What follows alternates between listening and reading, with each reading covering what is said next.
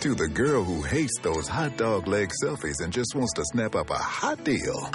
Oh, there's another one. Hashtag rest assured at Summer Girl 38. Message received. And to the working man who hasn't had a vacay in what feels like forever. It's just been so busy that Rest assured, Busy Bee. I got you. Please don't call me that. Whatever you're planning this summer, for a better rate, make it Maldron. Join now and save 10 euro at MaldronHotels.com. Terms and conditions apply. Do you ever feel overwhelmed by the ever changing world of technology? Tech It Out can help make some sense of it all. Breaking down geek speak into street speak, technology columnist, author, and TV personality Marc Saltzman covers consumer technology each week for every listener. Marc tackles the latest news, reviews, and how to's to help you understand what's hot, what's not, and why. Hey everyone, welcome to Tech It Out, episode number 41. Powered by Asus, Tech It Out is a nationally syndicated radio show via the Radio America Network, as well as an on demand podcast. However, you're tuning in, thanks for joining us. Speaking of Asus, we'll touch base with them in a minute about a new rugged laptop that they've got in the market. Also, this hour, we'll catch up with Bill Nye, the science guy. We'll also touch base with Norton about common online privacy myths. And we'll also talk with SOTI about privacy concerns as well, especially in light of the Cambridge Analytica data breach for Facebook users. That's all coming up this hour on Tech It Out. All right, let's kick things off. When it comes to buying a laptop today, you have a ton of choice. What brand do you invest in? What operating system? How much computing power do you need? What screen size to go with? And so on and so forth. And so, one of the goals of this show and podcast is to help demystify technology for everyone. We all know it can be overwhelming. And so, if you're in the market to upgrade your laptop, there's never been a better time. And to tell us all about the new Asus B9 440, a smart laptop option, we're joined by Jeff Kobayashi. He is the product marketing manager at Asus. Hi, Jeff. Welcome to the show. Hi, nice to be here. So before we talk about the B9 440, which is I know a model that uh, is has a promotion right now, we're going to get to all of that later. Tell us what people want out of their laptops today. Generally speaking, what are some of the key features people want? Hi, that's a great question. Um, I think a lot of the great features that people want is kind of the standard things that everyone's looking for. You know, more hard drive, you know, larger hard drive, you know, a lot of RAM, um, a device that's sleek, lightweight, and durable. Um, and a great screen. Um, I think those are definitely some of the main features that people are looking for. Oh, and on top of that, um, fast processor. A fast processor for sure. So, in other words, no Yeah. tra- no trade offs. People want a thin and light laptop that's nice to look at, yet under the hood they want lots of power. You mentioned RAM or system memory, which helps with speed and performance, uh, along with the processor itself, the CPU. Uh, that people want good graphics. They want long lasting batteries. So it's it's no easy task, it seems, for companies like Asus to give uh, what people want uh, and keep the price down. So, with that in mind, let's dive into the B9 440. Tell us about this new laptop. Sure. So the B9440, it's it comes from our Asus Pro line, and originally it is it was made for kind of the high-end executives, uh, CEO of large companies, um, kind of the uh, it's basically an enterprise level laptop, and so. Um, with this in mind, it was it's been built and designed for these high-end type of business people. So it has military spec durability, spill-resistant keyboard. Um, it's got the great CPU, RAM, and hard drive that uh, we mentioned and talked about earlier. Um, and it's just made for pretty much the everyday uh, working professional. Um, but now, you know, the reason why I'm on the show with you is now it's available for the everyday consumer. Oh, okay, got it. Now I know your consumer brand of laptops are often called ZenBook, the Asus ZenBook series, like the one I'm staring at right now, the Asus ZenBook Flip S, which is my laptop that I love. But I noticed that the B9 440 or B9 440, this is a, an enterprise grade laptop. So, it, did you drop the ZenBook name? It, it's built slightly different than the ZenBook, but essentially it has all the bells and whistles of a ZenBook. It's just made for business. So, for example, it's got very similar RAM, hard drive, um, and CPU specs, uh, just like the ZenBook. And same goes for the screen. It has really good, um, really good thin bezel screen, just like uh, the ZenBook line that we have. But it does have those few extra bells and whistles, um, like the military uh, durability and the spill resistant keyboard that is something that is unique to the Asus Pro line again the enterprise um, enterprise customer in mind, and that's something that the uh, ZenBook does not have. So, got it. Um, in that way, in that sense, you know, it's slightly different than the ZenBook. Right. So I wouldn't bring my Flip S onto the battlefield but the B9 440. so, all kidding aside, you, you, said it's you know military specs, but is this for the military, or I think you said it's really for executives and even students, probably, right? Yeah, so that's a great question. Um, the B9 just it, the military spec is is just a standard of durability. It's not necessarily meant for uh, the military per se to take out onto the battlefield, but it does meet um, a strict requirement such as uh, it, it, has the ability to withstand a, a, drop from 3.9 feet, and it can take up to I believe 60 cc's worth of liquid onto the keyboard without it damaging it. So if you spill something on it, you just tilt the, the laptop on its side, and then the liquid would drain out, and then you let it dry, and then you just keep on going. Oh wow. Okay. So Mm-hmm. Military specs doesn't mean it's meant for battle or for the military. It just means it's got that extra durability, that extra ruggedness that certainly would come in handy for anyone who travels like myself. You know, I just stepped off a plane a couple hours ago. You're running through airports, things can happen, right? So it's good to have that. If you're going to invest in a laptop, you're going to want something that can withstand the bumps and grinds of everyday life. Yeah, no, um, no, 100%. All right, so the B9 440 has the high end features found in Asus's ZenBook line. What are some of those features and specs?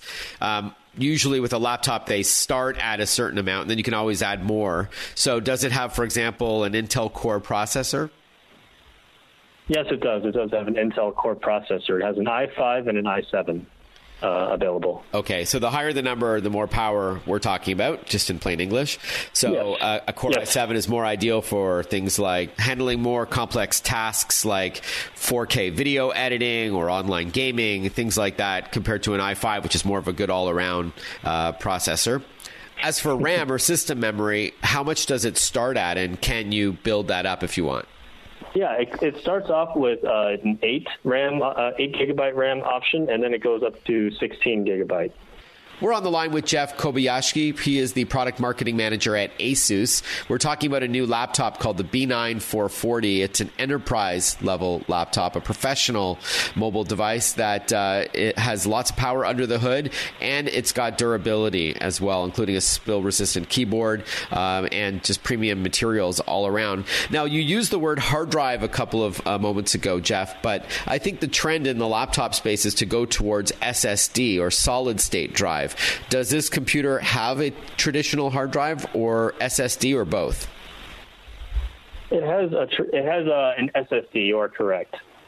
Okay, so, so, it has an SSD. SSD is the only option available. Yeah, that's what I have in my uh, ZenBook, and there's a lot of advantages of an SSD over a HDD or hard disk drive. Can you tell us about some of them? Sure. Well, one of the quickest, one of the things that you'll notice the most about SSD is its ability to boot up faster and pull and run programs a lot faster. So in SSD, you get that kind of instantaneous um, uh, pull of information from the hard drive, and there's very little lag. So when you open up everything from like a, a Word doc to opening up Photoshop, everything will just uh, pull faster, and you'll be able to access it a lot quicker, and it'll get that kind of snappy performance uh, that you're used to getting in a high-end laptop. I think there's also, speaking of durability, it's less prone to damage uh, an SSD because there's no moving parts. Um, it's it's no spinning disk like a hard drive. It's also uh, smaller, quieter, um, better uh, on energy efficiency. So it sips rather than gulps power. So it's better on your overall battery life. And speaking of battery life, how is the B9 440 in the battery department? Uh, I, I personally think it's great. It's got about 10 hours of battery life, but it does depend on what you're doing. You know, if you're doing a lot of video editing uh, unplugged, it might not last as long as 10 hours. But if you're doing your general, you know, Word doc, checking email, uh, surfing the internet, it should last uh, all day. And what operating system runs on this device? Uh, on this device, it runs Windows 10 Pro exclusively, so it's the only option available. Okay, so I understand that the prices start at nine ninety nine for the Core i5 version of this laptop, and the Core i7 starts at twelve ninety nine. But I know that you wanted to share with our listeners a promotion going on for the Core i7 version, the higher end one. Yeah, um, no, correct. Uh, I, uh, from five six to five nineteen, we're taking uh, two hundred ninety nine dollars off of the i seven version. So for a limited time, while supplies last, you'll be able to get all the benefits of the i seven features, but at the i five price. Oh, okay. So from May the sixth to May the nineteenth, if you buy the mm-hmm. if you buy this uh, ASUS computer, the B9 440, it's 999 for the i7 version when that's usually the price for the less powerful i5. So it's it's 999 for the Core i7 version and that's this promotion. So it's almost $300 off. Yep, that's correct. Okay, and then what's the best website to buy it or is this a retail promotion? Um, you can. It's going to be uh, at every retailer that that we that we work with. So it, will be available on, uh, you know, uh, Best Buy, Amazon, uh, B&H, um, Adorama. It'll uh, be available at Fry's. Um, it'll be, yeah, at every major retailer that we work with. All right, and the model number once again is the B9440. So no space or anything. Just if, if somebody Googled ASUS, A S U S, B9440, they'll find this computer. Yep. Correct. All right, Jeff Kobayashi, product marketing manager at ASUS. Thank you very much for your time. Thanks, appreciate it. When we return on Tech It Out, it's Bill Nye, the science guy. So hang tight. A lot more Tech It Out to come. Stay with us. Listen to Tech It Out whenever you want. Find the Tech It Out podcast at iTunes or wherever you get your podcasts.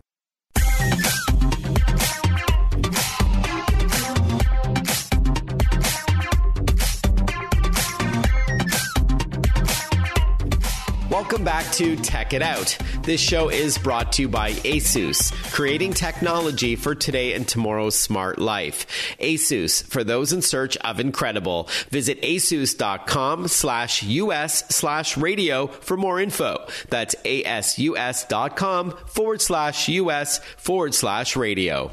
He's adored by millions around the world as the jovial, bow tie wearing science educator. Bill Nye, the science guy, aka William Sanford Nye, is best known as host of the PBS Children's Science Show in the 90s, and now Bill Nye Saves the World on Netflix. I caught up with Bill Nye in Toronto at a Nintendo event tied to the launch of Nintendo Labo, a series of DIY kits that work with the Nintendo Switch platform. All right. Thank you so much for your time. How's your day going so far? Fabulous. Fabulously in adverbial sense. and why is that? You've been enjoying playing around with the Nintendo. tech toys? Did you play with them at all? I haven't yet, no. Yeah, yeah. So this is called the Nintendo Labo. You take everybody's favorite controller, which is the Nintendo Switch product, and you buy this kit. It's got sheets of cardboard, and you make these devices. These um, a fishing rod, the remote control car, the robot is big fun. It's kind of athletic, and the um, the piano is good. You make these things yourself from these kits, and so the cardboard is. Um, a material it's very friendly material. And then you incorporate they have pockets or holsters for the joy-con controllers.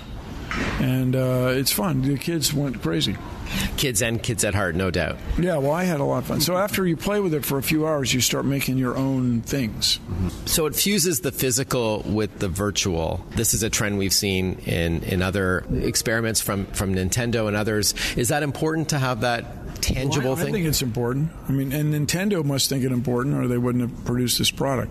but as an educator like Oh, yourself, yeah, I say, I think it's very important. I mean, I'm a mechanical engineer. I'm a tinkerer. I tink. so this is uh, right up my alley. I love this stuff. Yeah. Do you think this helps promote or sharpen STEM skills that are so important today the science, technology, engineering, and math? Well, we'll see. That is certainly Nintendo's goal. But I th- I'm not.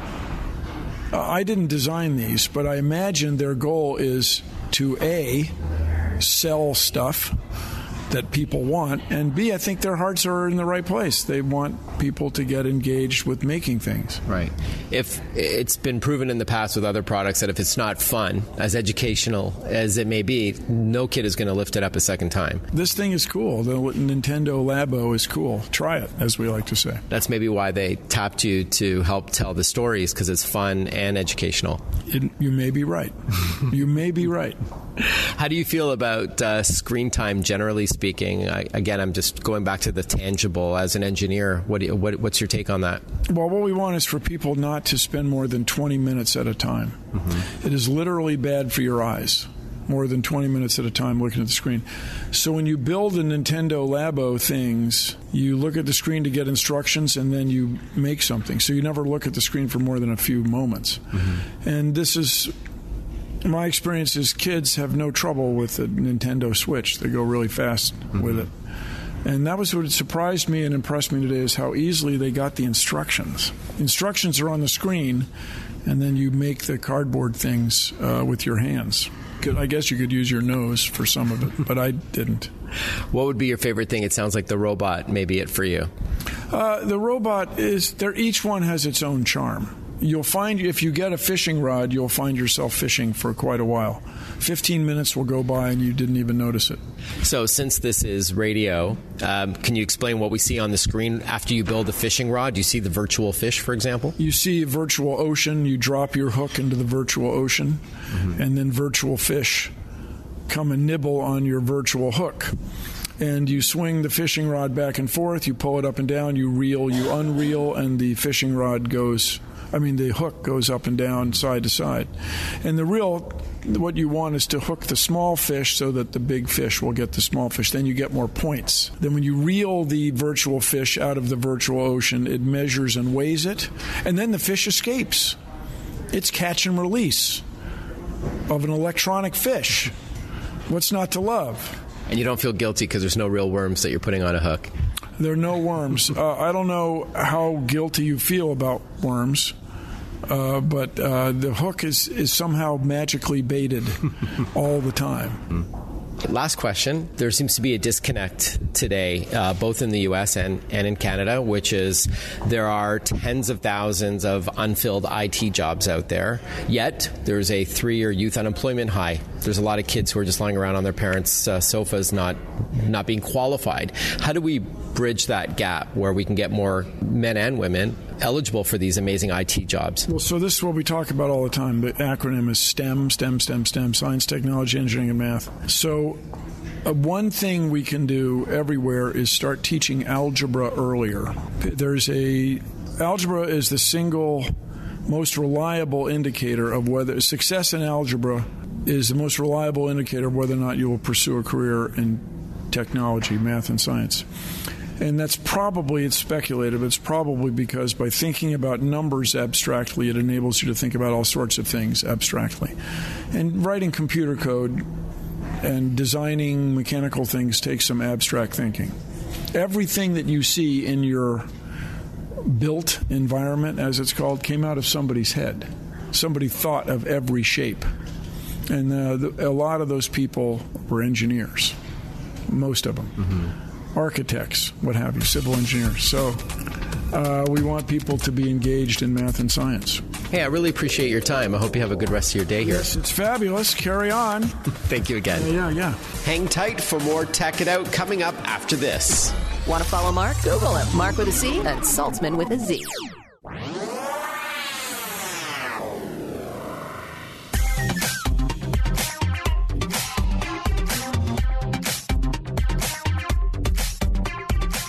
breaking down geek speak into street speak. This is Tech It Out, Tech It Out with technology columnist, author, and TV personality Marc Saltzman. So, you've probably heard of the Cambridge Analytica scandal, the unauthorized access of Facebook user data from about 50 million accounts, and then Facebook not coming clean about it when it was discovered to shine a bright spotlight on how much personal data we're sharing or oversharing and what's being done with that information.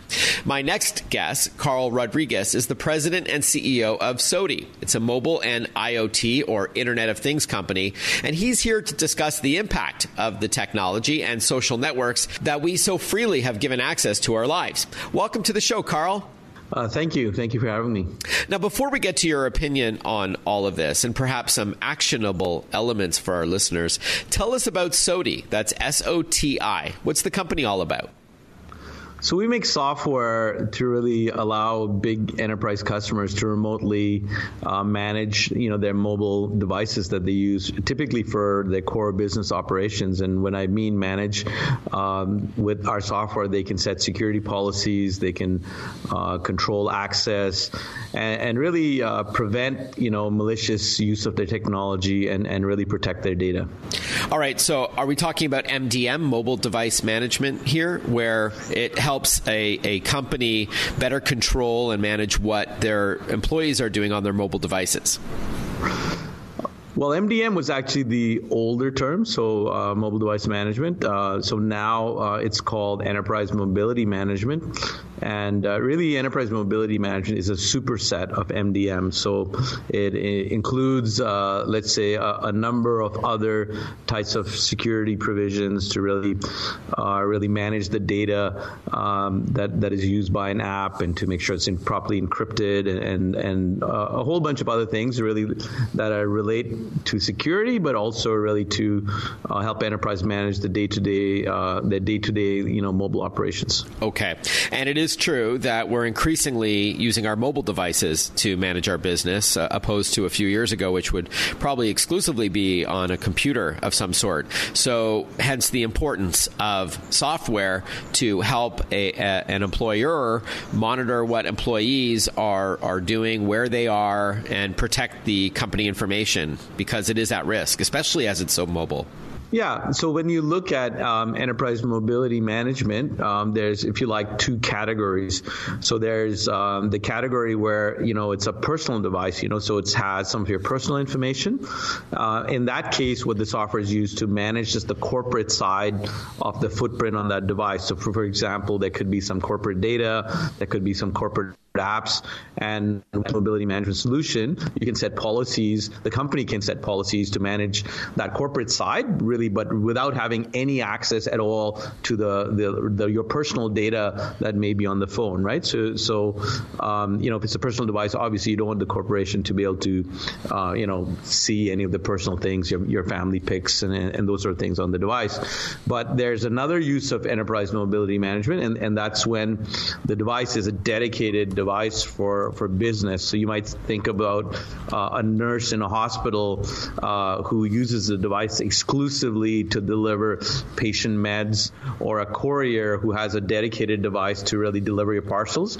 Um, in that case, uh, enterprise mobility management can be used to really do a, a much more detailed management of management of the device so they can, uh, for example, if the courier has a problem, uh, with the solution, you can remote in, you can see the screen of the device, and you can right. do remote troubleshooting. You can watch what the user is doing and those sort of things. Got it.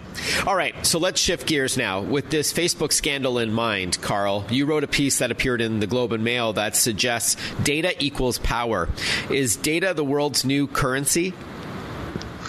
Absolutely. You know, um, uh, with with data, there's so much insight that companies and businesses, uh, and really any organization that really wants to target um, you know, a particular, uh, you know, type of people, uh, a, a, type of lifestyle, a particular, you know, anything, you can target it, right? And so there's uh, more and more uh, of this kind of stuff going on around in the world, and, and I think it's there's uh, a need for a bit of awareness, you know, when we go on our social networks and when we use our phones and and we use apps, you know, what kind of data can be collected about us.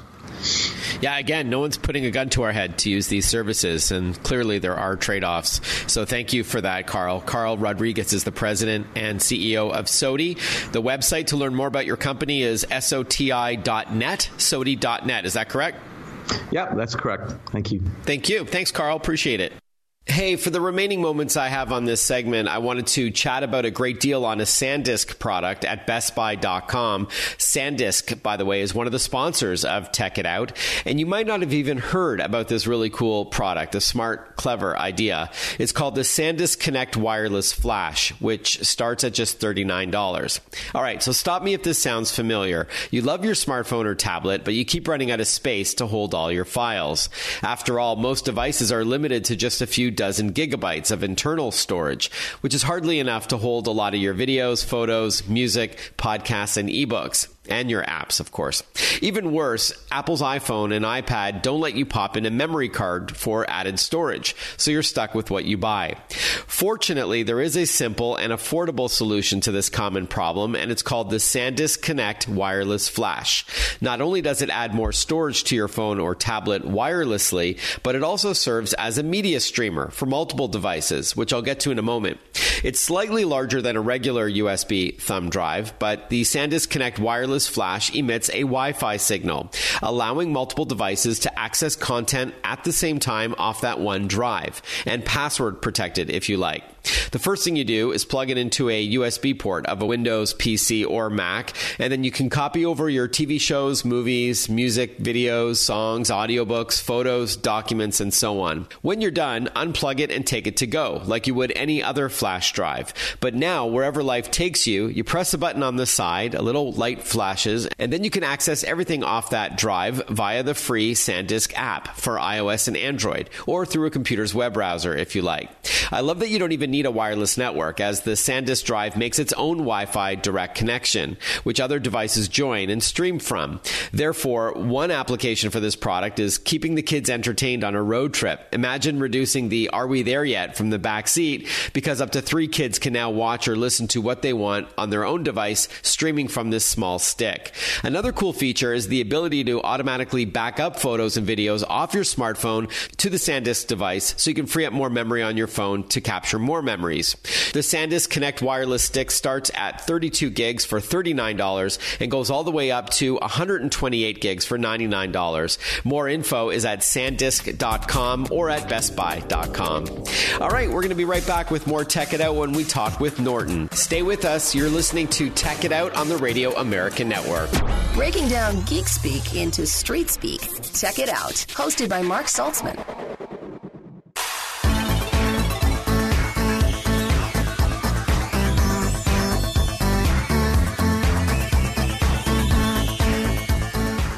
Welcome back to Tech It Out, everyone. This show is brought to you by Asus, creating technology for today and tomorrow's smart life. Asus, for those in search of incredible. Visit asus.com slash us slash radio for more info. That's asus.com forward slash us forward slash radio.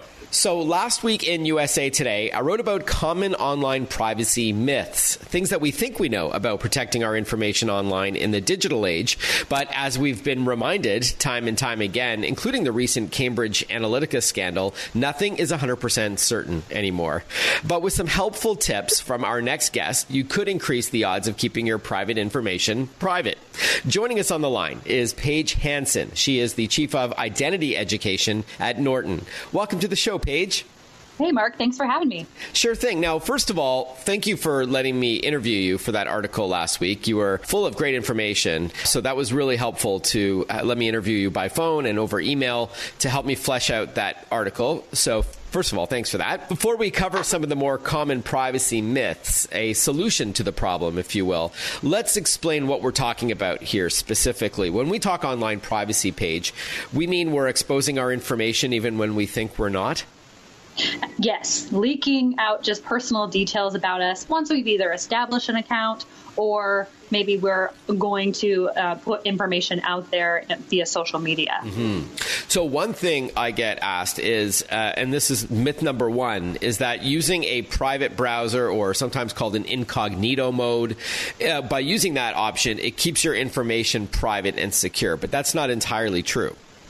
No, not really. See, the goal of private browsing is really to prevent information from being just, just stored on your device. So, private browsing will usually what it does is block the history of what you've done or, or that specific website from to download cookies. But what it's still doing and what it might do is it might still um, download the files or store the files that you've been to. And keep in mind that that only applies to that specific browsing session. So when you close that window, if you don't reactivate it, you could be giving out personal information. And even though the where you've been online, including your web history and the cookies which track you from site to site and what you search for, even though that is scrubbed from the device when you log out of a incognito or private browser, while you're online, your internet service provider can still see what you're doing anyways, right? And they can even sell that data to a third party. They can. Those ISPs are allowed to sell your browsing histories. Mm-hmm. So if you value your privacy, you want to learn how maybe to use a VPN, which this is a virtual private network. What this will do is encrypt that internet history and that traffic so those internet service providers can't sell your history. Right. So ISPs don't like you using a VPN or virtual private network often because they can't see what you're doing. It lets you browse anonymously, even though they're not 100% foolproof either. But I don't want to go there. But it is better than not using one. So when you use a VPN, and there are some free options out there, uh, it does help you remain private online um, as long as you launch the VPN before you launch the browser. So that's one tip: is to stay private by using a VPN. And that's related to my second myth, which is it's safe to use public Wi Fi because, well, everyone does it. Now, tell us why it's not safe to use a public Wi Fi hotspot at your favorite coffee shop or at a hotel, and how a VPN may help you there. Now, is this where we can enter like a buzzer? Meh, like, no, the, the, the myth, the, the actual. I like that. That's a good I, idea. I like that, you Paige. Know, and the only reason why I just really highlight this one is because we are so used to connecting to a Wi Fi hotspot, free Wi Fi hotspot. We want to save our data. And really, what that means is any information you put out on that network, you can potentially be risking someone to be eavesdropping um, who is on that same network. So as we mentioned before, you know, the, the, VPN is really the way that it's going to encrypt all of that website traffic, your usernames, your passwords, where you go um, in one fell swoop. All right. And if you must use a public Wi Fi hotspot, your suggestion is to launch that VPN first. And still, I would argue, even if you even if you have that VPN, try to resist doing things where you have to type in your password or username, like doing online banking or online shopping. Not a good idea in a, on a public Wi Fi hotspot. Wait till you're on a private one at home. Is that it's fair? Certainly, it, it's it's fair. Um, I mean, VPN, even when you're using VPN on public Wi-Fi, at least it is encrypted. But really, to to be add to the security is if you are on password protected home, mm-hmm. work, you know that that certainly um, gives you added layers of protection. Uh, another tip I often give, Paige, and please tell me if you agree or disagree with this one, is that if you are tempted to use Wi-Fi when you're out of the home, like at a say a Starbucks or at a McDonald's or whatever, I would urge people often to use their own cellular connection to make a personal hotspot out of their smartphone, which is safer than using a public Wi Fi hotspot. Would you agree? Agreed. Well, um, oh, okay. Absolutely. Yes. Okay, okay, good. If you have a healthy enough data plan, because it does cost data or use up data. Uh, so that's something you should keep in mind. But it is better than using public Wi Fi. Now, what if the Wi Fi has a password? Let's say the hotel says the password to join our Wi Fi is guest. Is that any safer than not having a password? It is not. So if everyone has the same password, they can potentially view the information right. sent over that network. I'm so glad we're having this conversation because I tell this to my friends and colleagues all the time. Don't use public Wi Fi.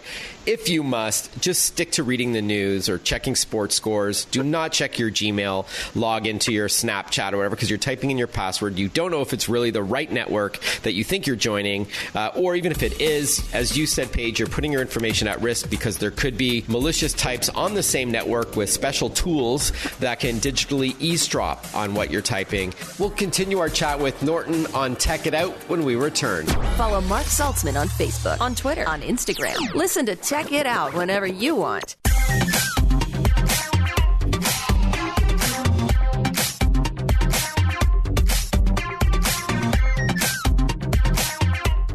Chatting with Paige Hanson, Chief of Identity Education at Norton, about online privacy myths.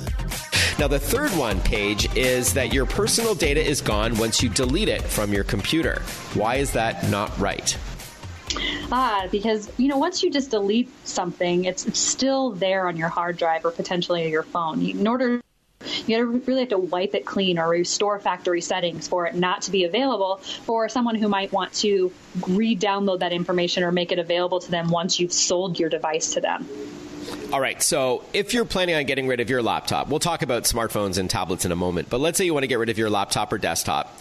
Deleting the files and then even emptying your recycling bin is not enough because buried in those zeros and ones, your your files are still there, whether they're documents or photos or whatnot. So. It, oh, easily downloadable re- what's called recovery software tools from the internet can retrieve those so-called deleted files. Um, so if you're going to donate recycle or sell your laptop or desktop, you're suggesting then Paige's to download special software that properly wipes the drive clean. Like Eraser would be one example, right? Yes, one example, you can either erase the entire hard drive or specific files that might be a little bit more sensitive to you. Okay, so Eraser is one. There's another one I've used in the past called CBL Data Shredder. Shredding is often a, a slang term for properly wiping a hard drive or flash drive clean. Um, and flash drive, speaking of which, by the way, I had an old. Um, SD card that I used in an SLR camera that I had some files uh, corrupted on there. I tried to retrieve it, so I downloaded some recovery software. I found files on that drive, believe it or not, from 2016. So from two years ago, I was able to retrieve deleted videos that I thought I had deleted and even formatted the flash drive. Still didn't get rid of those files clearly because I was able to retrieve them. So be aware that if you hit delete, even formatting your device may not do the trick. You want to properly shred that data with software.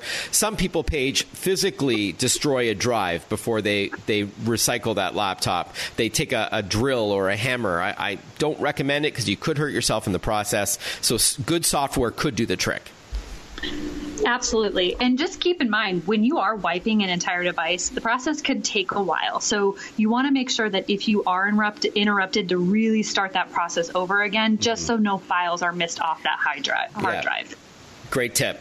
And for smartphones and tablets, I know newer ones have encryption. So if you do a factory reset or full restore, it should be okay, from what I understand, right? That's the way I understand it yeah. as well. Okay.